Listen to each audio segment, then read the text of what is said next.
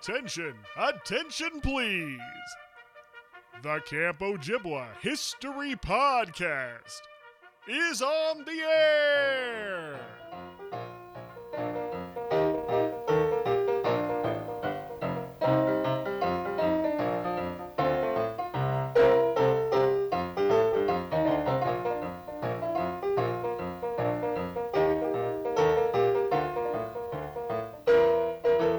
And welcome to the Camp Ojibwa History Podcast. My name is Christopher Thomason. I'm your host for this and many, many more trips down memory lane. The Camp Ojibwa History Podcast is a podcast dedicated to collecting the stories, the history, the memories of Camp Ojibwa for Boys in Eagle River, Wisconsin, founded 1928. This week on the podcast, our guest, Ned Zallik. Dr. Ned Zallik, Camp Doctor Extraordinaire. If you don't know Ned, you probably have just never been to camp. Ned has been a permanent fixture at camp since the 60s. He started as a camper, went on to be a staff man, took a brief respite of a couple of years, you know, for med school and whatnot, and basically has been back ever since. Ned and I sit down in the old Camp Ojibwa podcast headquarters and had a great talk. He tells me a lot about his experiences at camp, and we follow up because Ned is the first of two generations of campers because he has three, one, two, three boys, all at Camp Ojibwa, two of which are still there, as staff men now. And as if that's not enough, his lovely wife Cindy also gets an opportunity here and there to play a prominent role at camp. You'll hear more about that during the episode. Before we get to that, quick update on the Camp Ojibwa History Project National Tour. Tonight we find ourselves in Concordia, Kansas. Now I'm going to go ahead and guess you've never been to Concordia, Kansas, because no one else has either. I'm not trying to rip on Kansas. I'm sure it's lovely. I just haven't found the lovely part yet. I spent three hours today driving on backwood country roads. But nonetheless, Kansas is in all its glory, and I'm loving every second of it. There'll be more to come about those stories. But for now, let's get to the show. Here we go. Ned Zallik on the Camp Ojibwa History Podcast. Close the door on a short night. Lift the lid on the daylight. 609 West Tennessee time. And I buy all my days. At the same place where the girl sells her nights to god of ocean tides. So, first and foremost, for the record, please state your name and years at I camp. feel like I'm in a deposition or something. uh, my name is Ned Zallik, and I started camp in uh, June of 1966 when I was nine years old, Wow. and I've been back almost every year. Nice. Uh, what was the end of your sort of camper slash staff years? Gosh, I'd have to go through the uh, the finger counting. Cabin 3, 5, 7, 9, 12, 13, 13. Then JC for two years. Then I was a senior counselor for uh, probably three, four years. And then I had to take off a couple of years in medical school Sure. and residency. And then I came back as camp doctor, and I continue to come up to Eagle River every year since since that time. How did you first know about Camp Ojibwa? Denny Rosen is my brother, my half brother. We have the same mother, and Denny is 16 years older than me.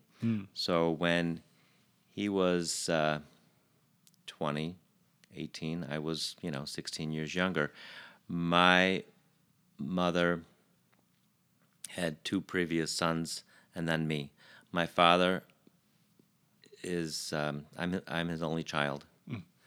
So I was kind of raised as uh, as a entitled child and a protected child, and maybe a little overprotected child from um, the Jewish mother that Denny and I had. I see. So when um, when I turned seven, eight, nine, Denny started telling my mother about camp would be a great place for me, and that it would help get me out of my shell because I was the kid who took piano lessons and had the stamp collection and the coin collection and the train tracks in the living room.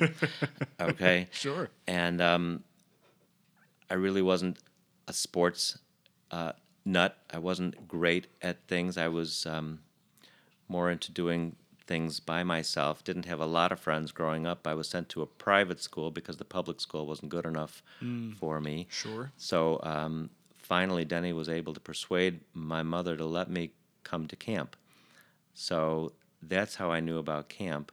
Got on the bus at Dyche Stadium in Evanston in 1966. I think there was one other kid who I knew, but um, Where did you live at the time? Like neighborhood wise, where were you from? I lived in East Rogers Park. Denny and I grew up in East Rogers Park, um, around Albion and Sheridan, and um, so Evanston was straight north of us. Mm-hmm.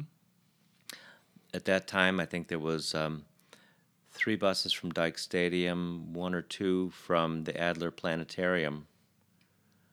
I don't know for sure, but I guess there was a number of kids coming from Chicago proper or Right. South Shore. And then um, coming up to camp, I got off the bus and they told me cabin three. So And that that's it. was it. That was it. There it is. What's the first thing you remember about camp? I um, met a kid by the name of Jimmy Gilbert, who um, he and I were friends throughout the first few years of camp. I uh, I wasn't always great at sports. I'm still not great at sports.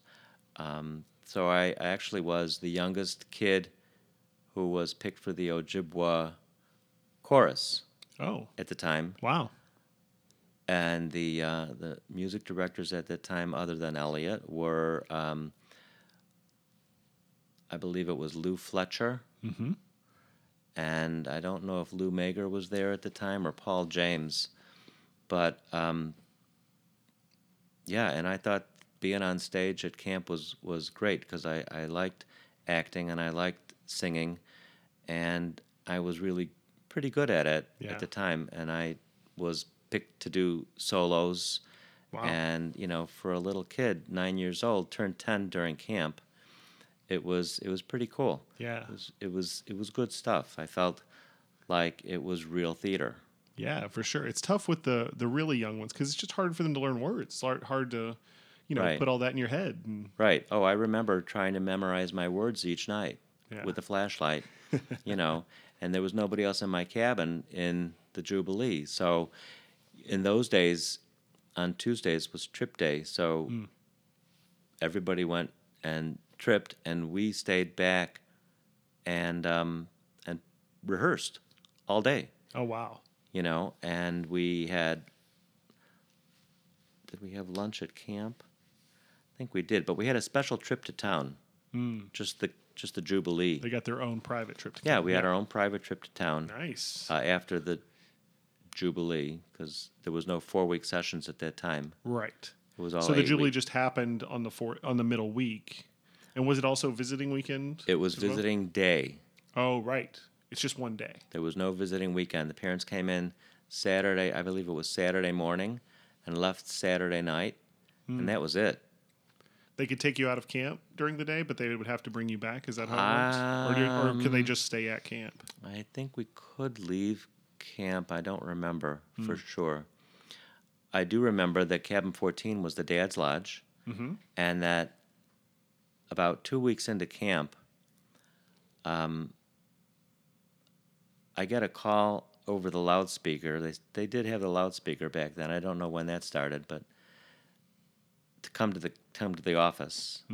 So um, I come to the office and they tell me to go back to my cabin, that there's somebody there who wants to see me. So I'm running to my cabin and it was my dad Sure, who had come up to, to visit and he was staying in the dad's lodge. but you had no idea. I had no idea. And I see my dad and, and I run around to the back door and came in the back door of the cabin. And my dad says, why, did, why didn't you come in the front door? I said, Because I let the door slam and my counselors wouldn't let me come in the front door. so I had to come in the back door. Okay? Other things that may have annoyed our counselors were um, met with strict punishments at that time, Sure. such as I don't know if this is okay to say, but holding our arms out and then placing one or two or three bats on our arms and holding our arms out perpendicular to our body to hold the bats for as long as they had us hold the bats. That's rough. We had to make their beds. We had to clean the counselor's porch. Um, I had I, in order to get a ride on a boat, was allowed to sweep the the um, the shack, the waterfront shack. Wow. We had a couple of guys there um, at the time when I was first growing up. A fella named Marty Saltzman and another fella named Marty Soll, S O L L Oh. and and then I believe after that or before that was Harry Arkey. And they slept in the shack, and I swept out their shack to get a boat ride, and they had the pretty clean shack by the end of the summer.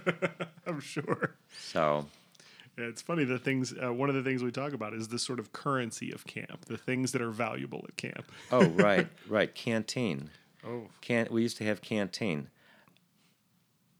I'm jumping around, but That's we would leave yeah. the mess hall after dinner, Mm-hmm. and on either side of head staff by the doors, the front doors, um, there would be four or five boxes of different candies Hmm. set up. Did you hear this before? no, no, go ahead. Yeah. So Um, we would each take one, and Pearl would sit there. Al's wife would sit there and watch to make sure we only took one. She would also watch as we came into the mess hall to make sure our hands were clean. Coming into each meal, we would have to show both sides of our hands to make sure they were clean, and if they weren't, we had to go out and wash our hands. so, canteen was often taken away if we were too loud in the mess hall. And uh, when we were too loud, there was a red light that would be flipped on that I believe might still be there. Yeah, I don't know. I, I Maybe don't know if their light works. The light may not work, but the buzzer is the, The buzzer. buzzer, the buzzer is still there. The buzzer would be buzzed when um, we were really kind of rambunctious. I don't think the buzzer has the power that it once had. I No. think I think age has worn it down a little bit. Age but, may have uh, worn it down, but also the mess hall has grown, Yes. as you know, um, outward towards uh, Diamond One. right, making it just a little easier for those lefties. Yes, there were plenty broken windows during our time as well. Yeah. Yeah, the mess hall. You know, when it would rain, we would have songs to sing. Um, one of our music directors would play the piano, and we would sing fight songs and other songs that go back years through the years of uh, that were sung in the Jubilee. Yeah. Was there? Uh, I've always wondered about that. Was there some sort of a like a songbook or something, or did people just know? There were sheets of paper. It was Gotcha. never really put together in a book. Gotcha. Speaking of the piano, I remember vividly announcing the winners of Collegiate Week. You've probably heard this. The fellows who played piano were amazing at blending the fight songs. They would start to play one fight song, and as the team got excited and started to sing, he would merge into another song, and it was just crazy. It was it was really great. We still do a variation of that today, and I it's it's one of the hardest things to describe to a stranger about mm-hmm. camp mm-hmm. how intense that is. Because Oh. you cannot do it justice by just saying like, well, yeah, so he switches it up, and then they get in. You can't do it justice for what's happening in that room during those moments. It is Towards the end of camp in the mess hall, there was um, banquet night. Banquet night was a night when everyone would get dressed up like a Friday night dinner, and they would serve a tremendous dinner. It was all all the tables were waited on it during these years, sure. and um, at the end of or middle of dinner, it was um, Elliot. Elliot has always been Elliot in my lifetime. He had a reel to reel tape recorder where he recorded tidbits of what went on at camp. And we would hear that, and then they would read. Oh, perhaps this is another night. There was a birthday night where he would read the birthday poem. And the birthday poem was about six or eight pages of um, stuff, some nice, some not so nice stuff about various members at camp. And he would read one paragraph, and then somebody like um, George Kerman would read a paragraph, and then it mer- morphed into you know Elliot and Knock, and um, they would read the birthday poem. The birthday poem hasn't got a, gotten a lot of press on the uh, podcast yet, so that but that was a big deal. It was a big deal. It was sort of the year in review. Every birthday poem is printed in the Warrior. I used to love it, and I was mentioned a couple of times. Um, so it's always fun. You wait to hear for your name. So not everyone is Not everyone is mentioned, and that's probably part of the reason why it was um, gotten rid of, and also some of the nasty things that may have been said sure. over the years. But each one is um, printed in its entirety in the old Warriors. Awesome. So I don't, the old Warriors probably went away in was it around 1980? They actually uh, they stay the old style until ninety, maybe ninety or ninety one, and then they go to a black and white with photos, Okay. and then ninety eight, seven or eight, they become a hardcover that's color and it's more about the photos than the than the details. And then that basically is what we it's more or less what we have today. We have a soft cover now, but it's basically just colorful and photos now and it's not the Warrior of old that was really a factual review of the summer's events. Um, I've actually talked to the guys from Medicine Man. I want to try to do an online version that is like the old Warrior but modern day. So Okay, because it's really okay. cool, like you said, the whole birthday poems in there, but like every camper's name is listed. Every camper's camper, name with their nickname or made up name and a little spiel about them. right. That's all in there. Important dates at camp, even down to like, hey, we had movie night again this year, and these are the movies we watched, and things Right. like that. That, That and Circus Day and um, what was it? Treasure Uh, Treasure Hunt? Gold Rush Day? Mm-hmm. Gold Rush Day, right? right, and just all these great details that really flesh out how that summer was. Mm-hmm. Counselor Hunt, which Oh. I don't think we do anymore. Not so much. Occasionally we'll bring it out for a, but it's a pretty low key thing these days. It's a quick twenty minute activity, and Well, we ta- we spoke about Steve Katz earlier. Steve Katz at camp, his reputation. Well, he had a couple of things that I remember Steve Katz for. One was um, his ability to eat um, many steaks at one time on steak night, which was Saturday night. and um, you know, steak night was a great night that we would all wait for. Al would make the steaks himself. Hmm. He would have sleeves on these white sleeves that he would wear, and he would come out of the kitchen halfway through, and he would say the famous three words, and those three words were "Is everybody happy?"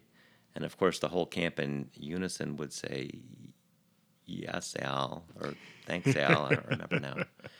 And the other thing that Steve Katz was pretty well known for was his tree climbing ability. Hmm.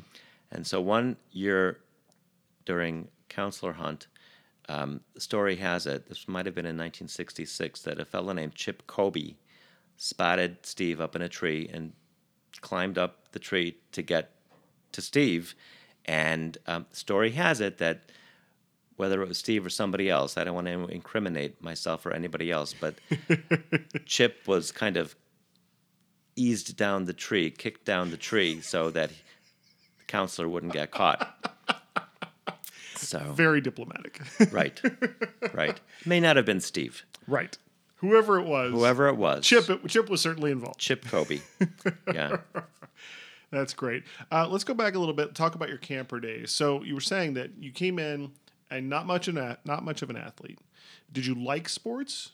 Like, were you like just liking them in general? As I like them, I suppose, as an activity Yeah. to do. Um, during free time, however, I would be the kid who was off on the trail and, you know, where did he go? I don't know. He's walking around the trail by himself. I pretty much was a loner for the Yeah. most part at camp. And I often wonder what was it that attracted me to keep coming back, Hmm. you know, um, other than the fact that my brother thought it would be a good thing for me Sure. to do. I was going to ask because in those days, especially, it was difficult to be a non-athlete at camp. Right. It was a much tougher road. These days, camp's a little more all-inclusive, and the activities are a little more diverse, and the athleticism is down in a way that makes it a little more Mm-hmm. open door for everyone. But in those days, it was a really tough thing. It was. Uh, well, I was a piano player in those days as well. And they used to have two talent shows that were um, they were taken seriously by the Mm-hmm. campers because they were um, coached. I mean, coach, not coached, but um, Judged? judged. Thank you. Yeah. And the judges were um, Al, Mickey, Pearl, Riva, in those days, and I played piano, and I tended to um, win one talent show and then take second place in another. And the prizes that were given away were fishing poles or a, a little lockbox or a camera, Oh, flash camera, nice. Wow. right? Good stuff. That's a pretty solid Yeah. gift for a camp Seriously. prize. Um, so I still have some of those prizes, flashlights, you know, that light up on both ends. Um, so yeah, so I, I excelled in that activity and the uh, Jubilee, and there was also an eighth week show, which was also taken very seriously. I think my first year we put on um, Peter Pan. I believe I was an Indian during those days. Nice. But uh, yeah, those shows were taken seriously. We never had the shows with the girls' camps Right. at that time. In the eighth week show, it was really like a play. It was a usually- play. It was, usually a play, right? Yes. And then were there also maybe um, uh, like Jubilee highlights or something? Like maybe if a song was really good from the Jubilee, they might perform that or something? Or did I imagine that? not in those days. Okay. In those days, we did the Wizard of Oz. Hmm. Um, I can't. I think it was. It might have been George Kerman who was the Cowardly Lion. I mean, these guys. There were some funny guys at camp. I remember Yeah. sitting in the mess hall. The mess hall seemed to be more of a camaraderie. It, maybe it rained more days at camp. Hmm. Those I don't know, but we used to spend a lot more time in the mess hall because Mickey or Al would talk about things each meal. We had to sit down as a cabin and, and sit. It wasn't it wouldn't it wasn't like it is now where you sit and then when you're done you leave. Right. We had announcements after each and every meal, so hence the red light and, and the, the buzzer. But I remember just funny guys, funny guys from the old timers like Mike Bagan and George Kerman, um, and then that morphed into Barry Feldman and Kenny Roffey. Um, you know, funny, funny guys. So Yeah, I think that um, it, it, there's some of those little simple things that were that are changes that just changed with the times, like the announcements. So now we do it with we use a computer to print out the program, and we don't have to stop everyone and tell them what they're doing next. But those pieces, and also the uh, the layout of the mess hall. So you had the smaller mess hall, and it was laid out differently, where the tables there was one big aisle down the middle, Yes. and the tables to the sides. Those little changes made camp a more you had to be more of a collective unit. It was more like one big classroom in a way. that's right. You just that's had right. this sort of built-in times where you had to be on the same page with each other. Well, it was very strictly run camp, um, not as a classroom, but perhaps almost as a military type um, unit, you Yeah. know, and just going through the day at camp, getting up in the morning, we had to line up as a cabin with shortest to tallest, arm's length, and we had to stand very still to because you know we were looked upon as, as whether it was whether we were well behaved or not well behaved, and um, you know reveille would blow in those days by a real trumpeter, right? Very Um, and we would line up at the cabin and then all go down by the waterfront where Al would lead us in uh, calisthenics. After calisthenics, he would call us by cabin, depending how good or we were doing, or and he would say dip or shower. And dip would mean we would run down to the lake and jump in, uh, skinny dip, and you know, which would wake us all up, and then go back to the cabin and start cleanup. And uh, Now, were you a dip guy or a shower guy? I was mostly a dip guy because it was a lot faster, right. you know. and then, of course, on Sundays was uh, super cleanup and super scrub up. Now, super scrub up is not allowed anymore. Um, super scrub up is when the little kids would come in a line and um, be scrubbed by our counselors. Okay, so um, that no longer occurs at camp. Right. I, I there for many reasons. Yes, for many reasons. I like how framing that by dipper shower, no problem. But the scrub up part is the That's a bit of an issue. The the cleanup was uh, different than it is now as well because of course there were only maybe 14 beds, metal framed Right. single beds, and um, we would have bed movers and we would have sweepers, and we would have backline guys and um, cubbyhole guys where the towels are before you get up to the rafters. Right. So we would have guys move the beds all the way down. The sweepers would come and sweep all the dust down to under the beds, and then the movers would move one bed back, and then the next bed back, and the next bed back. Then we each were responsible for doing our own um, bed making and lining up our shoes, which were at the edge of the bed, and they had to be neatly lined up. Um, the cabins were graded initially, I believe, by Mick Gee, and uh, it- they're still graded to this day. Absolutely. But I don't, I don't remember if we had um, the cabin plaques like we. I mean The the honor um, cabin. the honor cabins Yeah. like like we have now. Yeah, I, I don't think so. I think Honor Cabin comes after the transition. Actually, I think it's Yeah. a, a later thing. But it's interesting the military influence. You mentioned it. Um, do you think that that's just a sign of the times? I mean, camp starting in twenty eight, Right. And like I've looked through the Warriors from from uh, World War II, and like on the back, it's got V and forty four and V and forty five on the back. You know, like I mean, it's clearly Well, as you know, in one year going on. camp didn't didn't happen.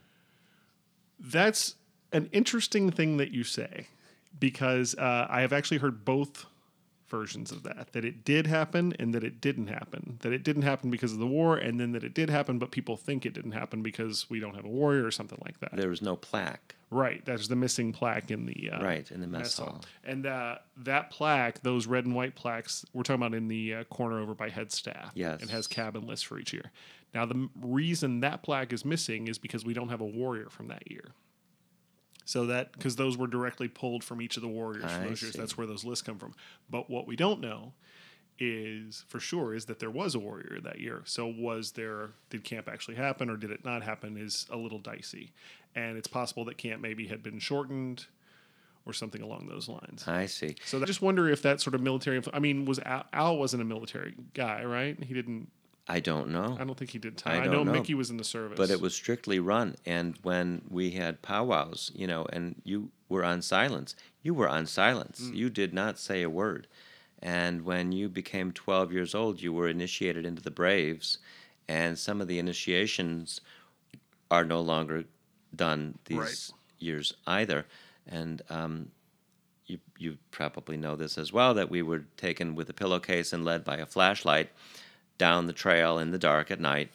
And it seemed like it was the middle of the night, but it was probably just maybe 10 or 11 o'clock. sure. Okay. And um, taken down towards the camp campfire site, and we would be told that there's an air raid. And when there's an air raid, we had to dig with our fingers into the dirt. And, and we would be told to dig faster and dig harder. And, um, you know, a lot of our little fingers got um, a little bloody towards the end of this initiation.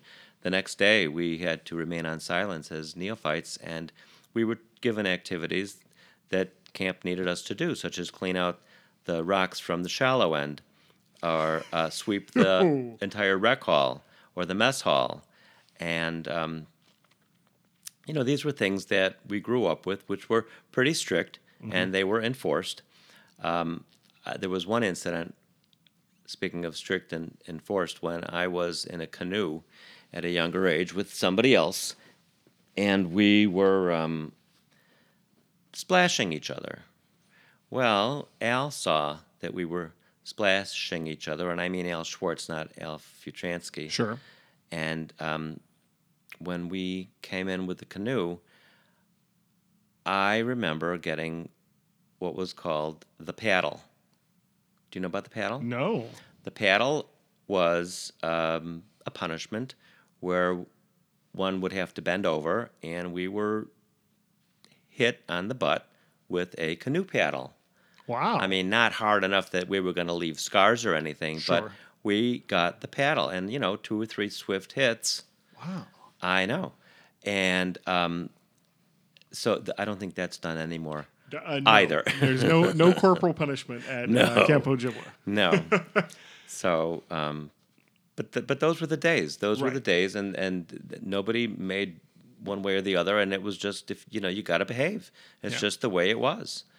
It's just the way it was. Yeah, it was a different. I mean, even when I was a kid, uh, very early grade school kid, I got paddled by a teacher sure. because that was just part of how it went, and so the camp philosophy sort of the same thing at that time, no doubt. I Right. mean, you're in our hands for the summer. That's You've the done way it the wrong thing. This is how we show you did the wrong thing. and you didn't talk to your parents and you saw them for one day in the middle and there was no four week sessions and that's just the way it was so Uh, so those camper years, you talk about, you know, what was it that brought you back? What were the things you found interesting? Were there any staff guys that you really connected with as a camper? Any of your counselors that really like made a big impact for you? my first year my staff was um, my senior counselors were Scotty Feld, uh, Scott Levenfeld and Sid Harris, and my JC was uh, Dave Gertz. Scotty was a big camp guy, as was Sid. I believe the Harris name goes back in camp. Sure. Uh, Dave was a waterfront guy, so um, I remember that about about those guys. Scotty was strict, as I said earlier about uh, having to go in the back door and holding my arms out to have bats placed. When I came back into cabin five, I think Scotty also came up with me to cabin five as a counselor. I'd have to look back, but but for some reason I I I didn't get along well, or I was made fun of, or something happened that I ended up switching into cabin six. Oh. Yeah, I don't know how many cabin switches are done. Yeah, that's a big deal. That's pretty rare. Yeah, so um, I wasn't happy. I don't remember why or how or who, but um, but I remember having switched up into cabin six, and I don't really. When people say what cabins were you in, I just say three, five, seven, nine, 12, 13, 13, and so on, um, because I am a little bit. I guess I don't know if I'm a little embarrassed or I don't know what it was. I can't tell you now. I was ten years old. Um, now, when you come back the next year, do you go back in with the kids that you were sort of gr- grouped with before, or the ones after? Does that make sense? How was it? Yeah, because I I did go from three to five to seven to nine to twelve, so I think I went back with the older kid with the mm. kids I was with before. But it was just another year down the road, and Another probably year down the road. and Yeah, the counselors in between, and the kids in between. I I can't. Nothing really jumps out at me. Um, but when I got up into the older cabins, cabin twelve, I think Paul James was my counselor. He was one of the music guys, one of the uh, theater music guys, and, and as was I at the time. Um, so we talked. I was, I, people would tell me in those years that I was old beyond my years, so I was kind of more mature, you know, yeah, than the kids were. Um, so I kind of hung out with Paul. sure, that makes sense. Those the, those camper kids that are that guy, that Yeah. that sort of mature camper kid, they tend to get along a lot better with the staff. They sort of can have an intellectual conversation with a staff member Mm-hmm. that maybe the other campers are not able to do, and things like that. The waterfront was a big attraction to me. I used to ski. I would swim. Um, I, I learned how to ski at camp. I learned how to slalom at camp. Um, never beyond that, but but um, but again, I got the rides in the boat for sweeping out the shack. So Nice. I uh, I was attracted to the waterfront. what else can I tell you? Um, so you go on, and then you're eventually in 13. Who were who were your uh, staff in 13? Elliot was Elliot, staff, Elliot M. Friedman. and in those years, we spent two years in cabin thirteen. Right. So all of a sudden, we were thrust into a cabin with older guys for a year until we were the older guys because there was no cabin 14. Um, so Al Futransky and I were in the same cabin Oh, in okay. 1972, I think. He's Um, a year older. Yeah, Al is one year older than me. Right on. Who else were my counselors then? 13. There was the counselor's porch also. There was no bathroom in cabin 13 in those days. Right. But if you know, we we had the pool.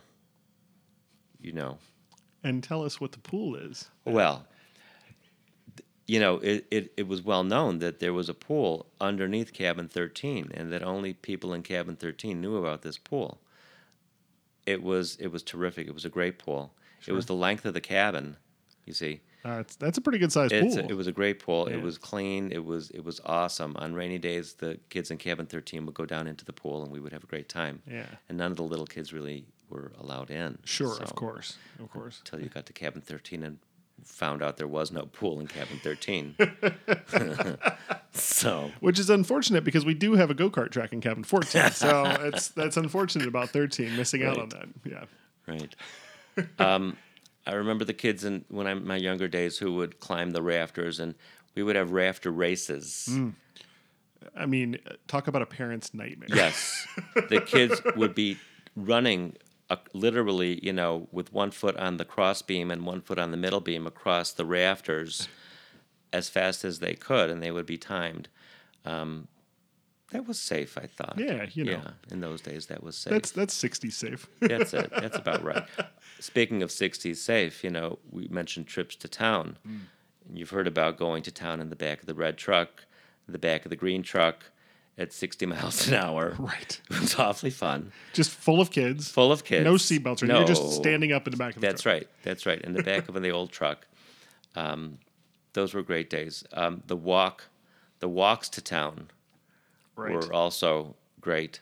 Um, we would walk the other direction towards Three Lakes. Halfway to Three Lakes, there was a, a little place where we could buy things, you know, candy. The Clearwater store, right? Yes, that's right. Clearwater store. Uh, in those days, we had the three night or two night, three day overnighters, the canoe trips for the older kids. Did you do that? I did, and I enjoyed that. Um, that was that was cool. There was that was rough and tough. There was, you know, being part of the camping camp. Yeah.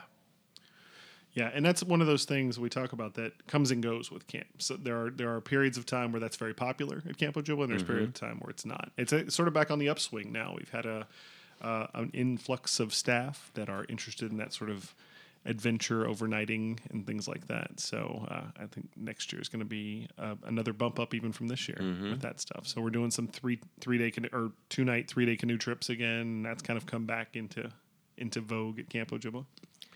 You know, we were talking about the theater part that I enjoyed. As I became a junior counselor and a senior counselor, I, I was a coach in Collegiate Week.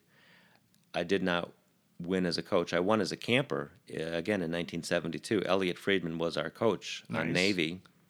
You can see the plaque in the mess hall.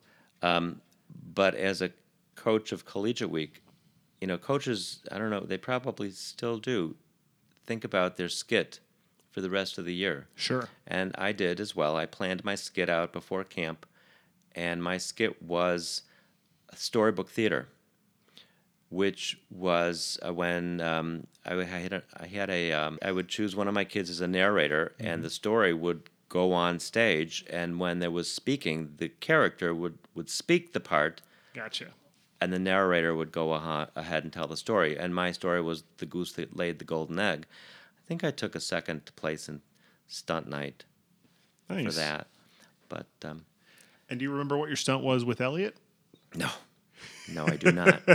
I mean, I I do not. have I've heard one or two stories about Elliot's stunts, as you can imagine. Some of the You know, it's too bad that some of those stunts weren't filmed. Some of those eighth week shows weren't filmed. yeah, there's some really cool stuff really that would be fun to have our hands on. Mm-hmm.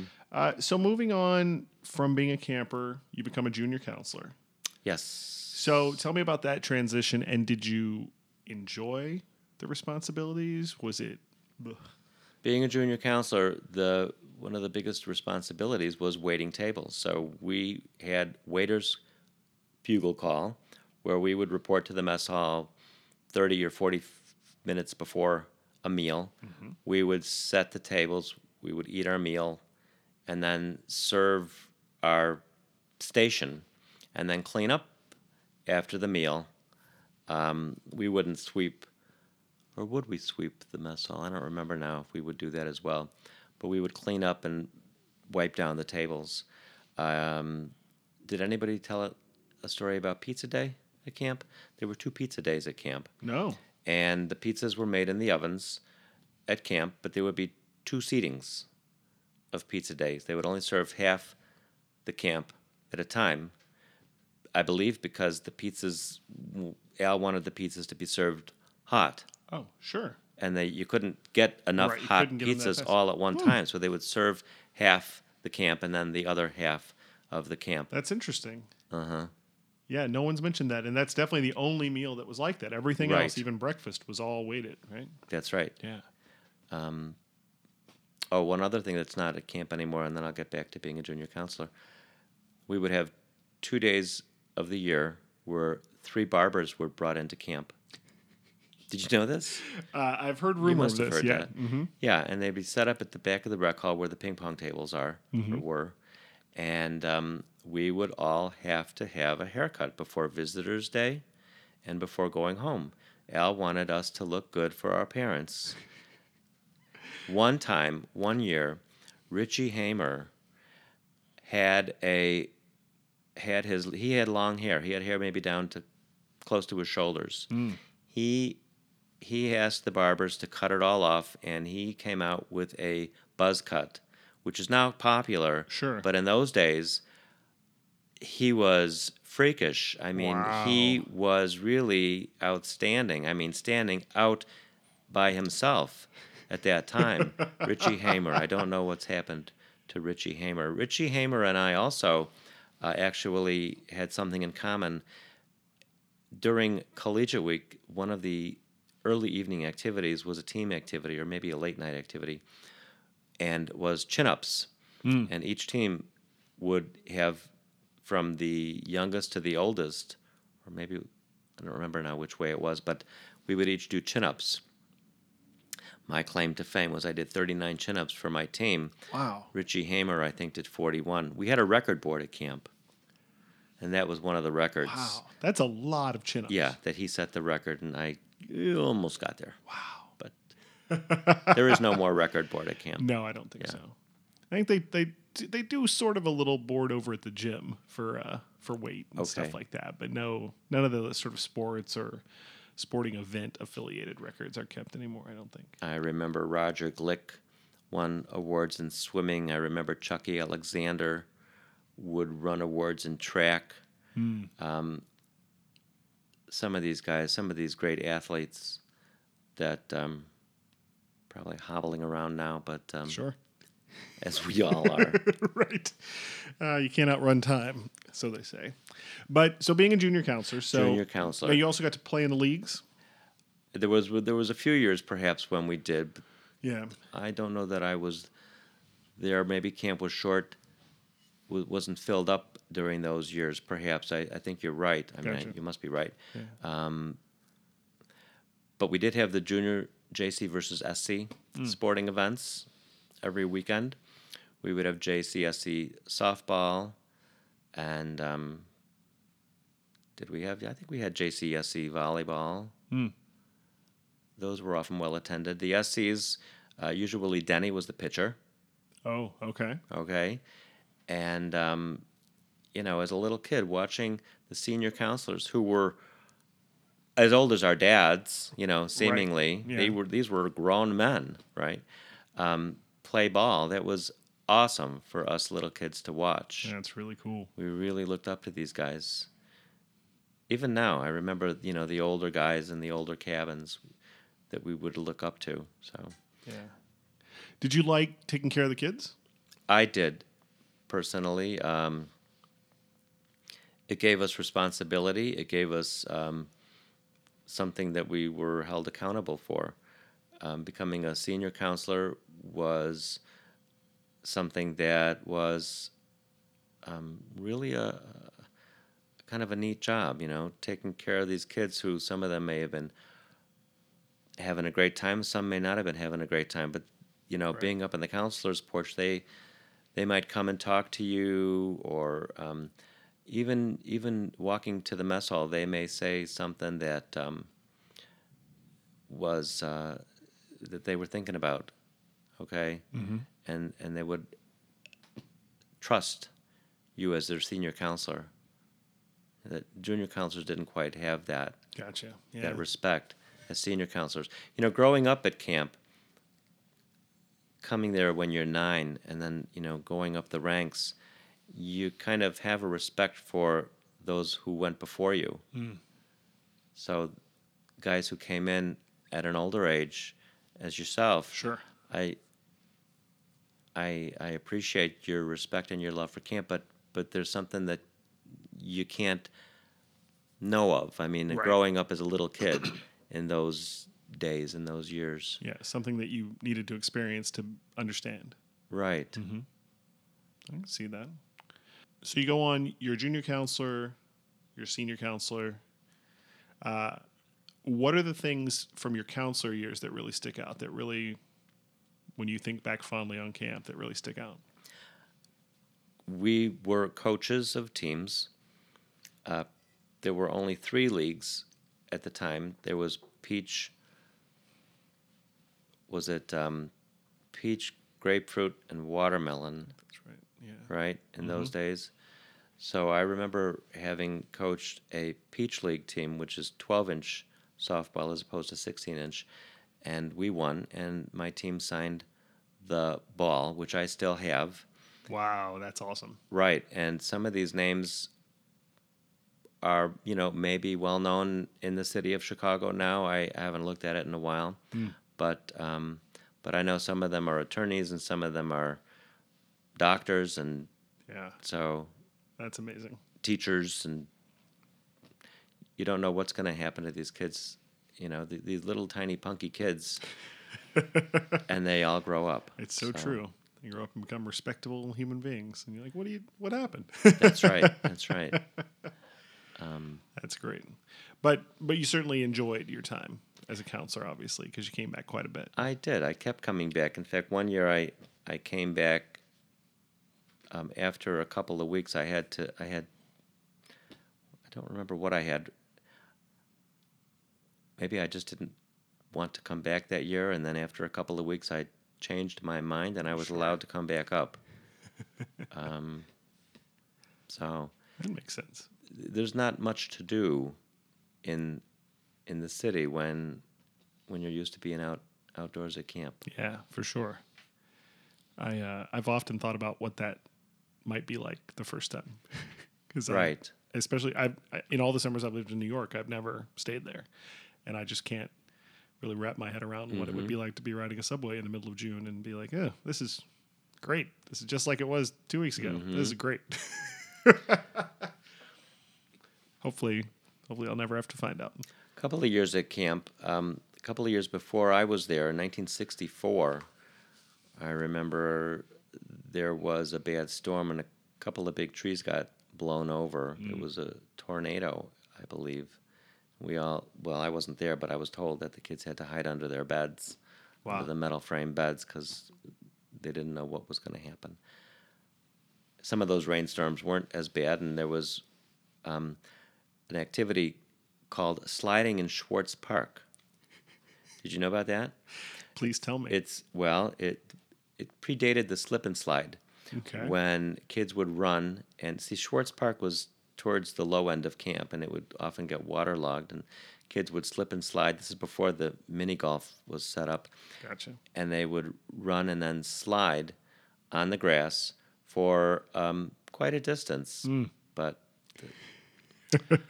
out of the out of the purview of the watchful eye of Pearl this Schwartz. This is correct. Yes. This is correct. Because a, a slide across the middle of Diamond One would get a yell, no Yeah, doubt. that's right. Yeah. And Schwartz Park, uh, if you are not familiar with the, the terminology, we now call it OJ Park. Yes. But that's where the mini golf is and the horseshoe pits and the waterfront shack. And we had a bocce ball court there for a minute. I don't know if it's still there. And the war canoes The are war canoes are- there. The war stay down there. canoes were there when I was there, but they were painted red at the time. Hmm. And how many years ago was it that they were redone?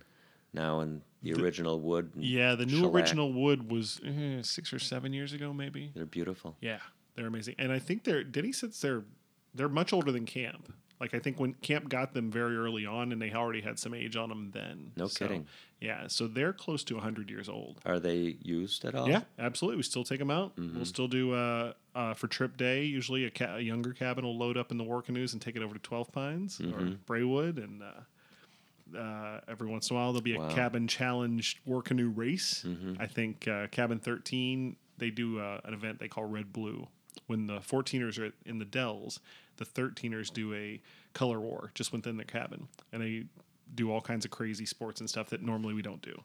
And one of the things is, I believe, a, war canoe race. Mm-hmm. I want to talk about when the time comes and you have children and you have boys How early on did you know they were going to go to Ojibwa? Oh, the day they were born. they were all ready to go. Did they get offered a choice or No. I see. There was no choice. In fact, we initiated them in those days by taking them to post camp Oh, sure, of course. in their strollers. Uh, post camp is uh, the two weeks after camp, you know, one week sessions at a time, where one or two families would share a cabin, sleep in the beds in the cabin, and and um, initiate the kids to camp. yeah. There was as the kids got a little older there were hunts in the woods that denny would lead Sure, the snipe hunt. That's right. Yes. and um, Snipe is a rare beast. Mm-hmm, mm-hmm. it's hard to find them but denny always was able to somehow lead us our kids around to the proper places Yeah, I think that there's something about that area up there in uh, near Eagle River that really it's a big snipe area this is true geographically. You know, you can't just find them anywhere. They Mm-hmm. No. have to. There's certain natural elements. they have become an endangered species Ah, well, that makes sense. That Yes. makes sense. A but you of- can still see them up and around eagle river Hmm. they come out around the time that post camp occurs Right, and maybe that's the mating season or something like It that. So it, it draws them out. Sure, that makes sense. So the kids would go on the snipe hunts. Yeah, the kids would do that, and we would, um, gosh, what would we do? We would, we would take them to town, of course, you know, and go to Zimpelman's Fudge, which uh, has turned into uh, what is it now? Is that uh, where Tremblays is? Tremblay's. Yeah, it was Zimpelman's at the time. There were two theaters in town years ago, um, which has now turned into one theater in town.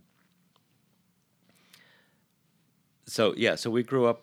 We the kids would grow up at camp, and um, our kids started. My three boys. I had one daughter and three boys, and my boys started when they were seven or eight years old. My my older boys started, I think, I, I- believe Ethan may have started at eight or nine. Gabe started when he was eight. Asher started when he was seven. Nice. So I had Ethan was in my cabin either my very first year or my second year in cabin two, and maybe both. If that's po- if he repeated young, he might have been in both of those. he may have. Yeah. And then He of course I had him again in cabin fourteen. Right. right. Camp means a lot to my kids. Yeah.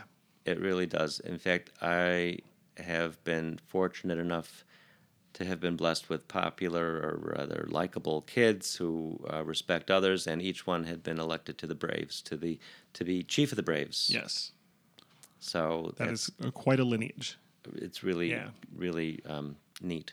And I can also say that Gabe is the last person to play live any of the bugle calls. He used to play taps for That's quite a right. while. And uh, he's the last person that we've had do that. So I I would love him to come back and bring it back. Oh. But uh, I don't see that, but I, it would it would be really really nice. I try to drop it at least once a summer. Like, That you know would what would be really fun? Even if you just did it once. So Yeah. we will see. we'll work uh, on them. But tell me a little bit about what that was like for you as a father now to get to sort of pass this down to them, live a little vicariously through them, but also share this thing that you knew was so amazing with them. That's right, the multi generational Yeah. camp experience. My wife would say to me, You know, I hear stories from you when you went to camp, but you know, Ned, times have changed. Just, you know, go with the flow. It's not like it was. So, to a large degree, I have accepted that. You mm. know, when the other courts were built and the trees were knocked down, Sure. at camp, you know, it it bothered me in a way, but you know, I know that camp has to grow and that it was the right thing to do for camp at that time. Um, some of the other traditions that have changed, that have loosened up, some of the the strictness that I grew up with, that has loosened up, bothered me a little bit. But um, but again, camp has to change Yeah. so th- the rec periods, you know, that we always kind of had things to do except for rest period. Um, watching my kids play ball though was great. You know, um, there was one time, you know, I'm I'm also fortunate enough to have gone through med school, become a doctor, and and come back to camp every year as a doctor for. Initially, it was one week, and then it was two weeks. And past years, as my kids have been there, it's been two weeks. And um, one year, Cindy and I were leaving camp, and as we're walking out, we walked past Diamond Two, and um, Ethan did he was it a is it a catch I think? It was a jumping catch that he caught in the outfield. And and that was the last thing we saw as we left camp for that two weeks. I mean things like that. Um, just just having your kids have the experience of the of the brotherhood and the bonding that they have that that I believe it has brought them a lot closer together as a as threesome as as three Sure, brothers yeah. you know I grew up with two other half brothers but 11 and 16 years older than me and my kids grew up as the you know with the, just a year in between them Right. so camp has really connected them Yeah, and it, I, I think it's just such a cool, special thing also to be able to share as father and son this experience that takes the father and son out of it. That you become brothers that's right by going through, by both going through this experience. one of the fellows who you spoke with, Ron Guilford, um, I happen to be his doctor. So he may call the office and ask for some prescription or a refill, and um, I'll get a note from the front desk. At the bottom of the note says, Um qui qua. And the girls at the front desk want to know, what is Um qui qua? Well, Umquikwa must go back a long ways. It was a a chant that would be said on Warriors Night by the warriors at camp. Hmm. Do you know about Umquikwa? No, Umquikwale Wale Wastik? No, you don't know about Umquik. no, that's Well, great. There was a chant that I'm sure Mickey could tell you the whole chant, and um, Ron may know the whole chant as far as I know, because um, recently, of course, the Indian at camp has uh, taken a walk. Sure. Times have changed, and uh, societally acceptable things have changed, and sensitivities have changed, and the use of the Native American as uh, the Native American and the Native American symbology at camp. Uh, the philosophy is that perhaps that is a bit insensitive, and it's time for that to be more something for the museum and not something for the modern day. Is how I would put it. Right. so those things have kind of gone away a little bit. But uh, many of the things that my boys will remember are things that I remember, but just by that Yeah. little interlude here. You know, the guys that are 85 years old, you know, I'm 59 years old. My kids are 20, 21, and 23. You know, we all share a lot of the same memories at camp, even though times have changed. Absolutely. You're a grown up now. You've reached this age. And looking back in a big picture way, how did camp affect your life? It it affected me in that I know that it'll always be there. I hope that it'll always be there.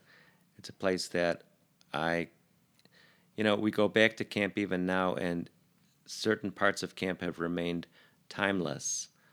Uh, the things that I remember growing up are still there. I remember the, um, you know, when I say the camp was strict, it, it taught me to be responsible. It taught me that there's a place to do things that you know you, you learn that doing the right thing you may not always be right but if you do the right thing then you're okay. Um, camp has taught me um, respect over the years for uh, respecting those kids who, who may not be athletic you know as i wasn't the best athlete at camp. Sure. camp gave me the opportunity to to be um, who I was, to be on stage, to be, you know, in the chorus, and uh, to enjoy the waterfront. Maybe I wasn't the best on the baseball field, but um, but there was always a place for me. Oh, I don't know. I, um, you know, I may not be the the uh, the campiest camp person, um, but I keep coming back. Yeah. So I always, at the end, I just ask everyone, tell me one or two great camp stories. Mm. Cindy and I were at camp when it was choosing the order of was it the coach's pick for was it for the week? No, it was for the Olympics. Well, my kids had chosen that day to be to have their day off. So Asher and Gabe were off that day And they're both coaches. and they're both the coaches, right? And Cindy and I were asked to pick for them. so um, Gabe, I believe, had Trinidad. So of course, I couldn't just go out and pick a number. No. No. I took it upon myself to, um, after I had asked Chris for the, um, to get me online. Yes. Yes. you can explain all that. A little necessary Wi Fi for this. Yeah. I was able to um, get onto the Wi Fi and learn as much as I could in the hour before the picks about Trinidad, which is the larger of the two islands, Trinidad Tobago, right? That's true. Right. Which, and when I tell you, I, I learned an awful lot, which I told the campers before picking my, my number. Yes. And then Cindy was asked to come up and pick her number. And I will tell you that when you when we sit down here together and you tell me that you had an affinity for the stage, I was not surprised after what I saw this Uh-huh. year. So not only do you come up and educate camp on Trinidad, but the sense of the dramatic to pull the number, to slow play the number, and you drew the two, which is the second most exciting number to draw. it was it brought the house down.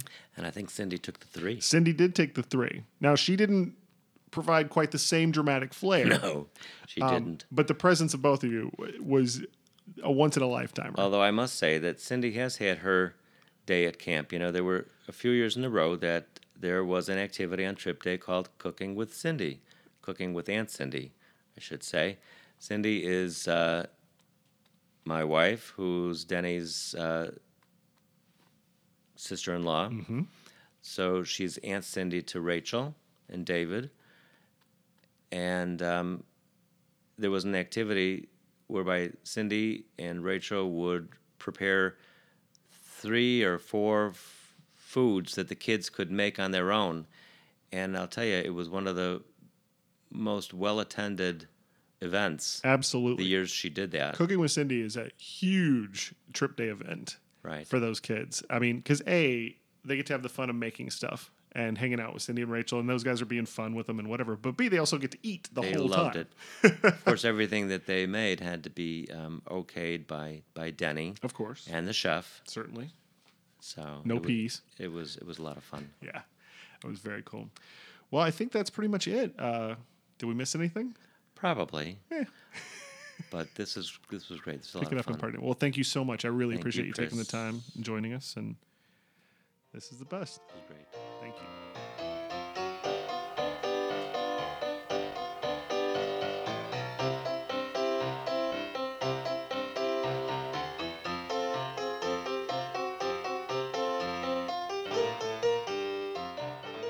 Okay, that is it. Another episode of the History Podcast in the books. Ned was fantastic. Great stories about he and the family. As always, if you want to get in touch with the History Project, you know how. Head over to the website, campojibwahistory.org, or just drop me an email, Christopher at campojibwahistory.org. I mentioned the national tour earlier. I'll be heading into Phoenix at the end of this week and Southern California the week after. If you guys are out there, or if you know someone out there and you want to get interviewed for the podcast, let me know. Drop me an email. Again, Christopher at campojibwahistory.org. I want to make sure I get everyone I can while I'm out here. So drop me those notes and let me know. I've already had some great times in Atlanta and Naples and New Orleans and Texas. And it's only going to get better from here. Okay, that is it. I got to get some sleep. I got another 500 miles to go tomorrow because tomorrow night I'm going to sleep on top of a mountain in Vail, Colorado.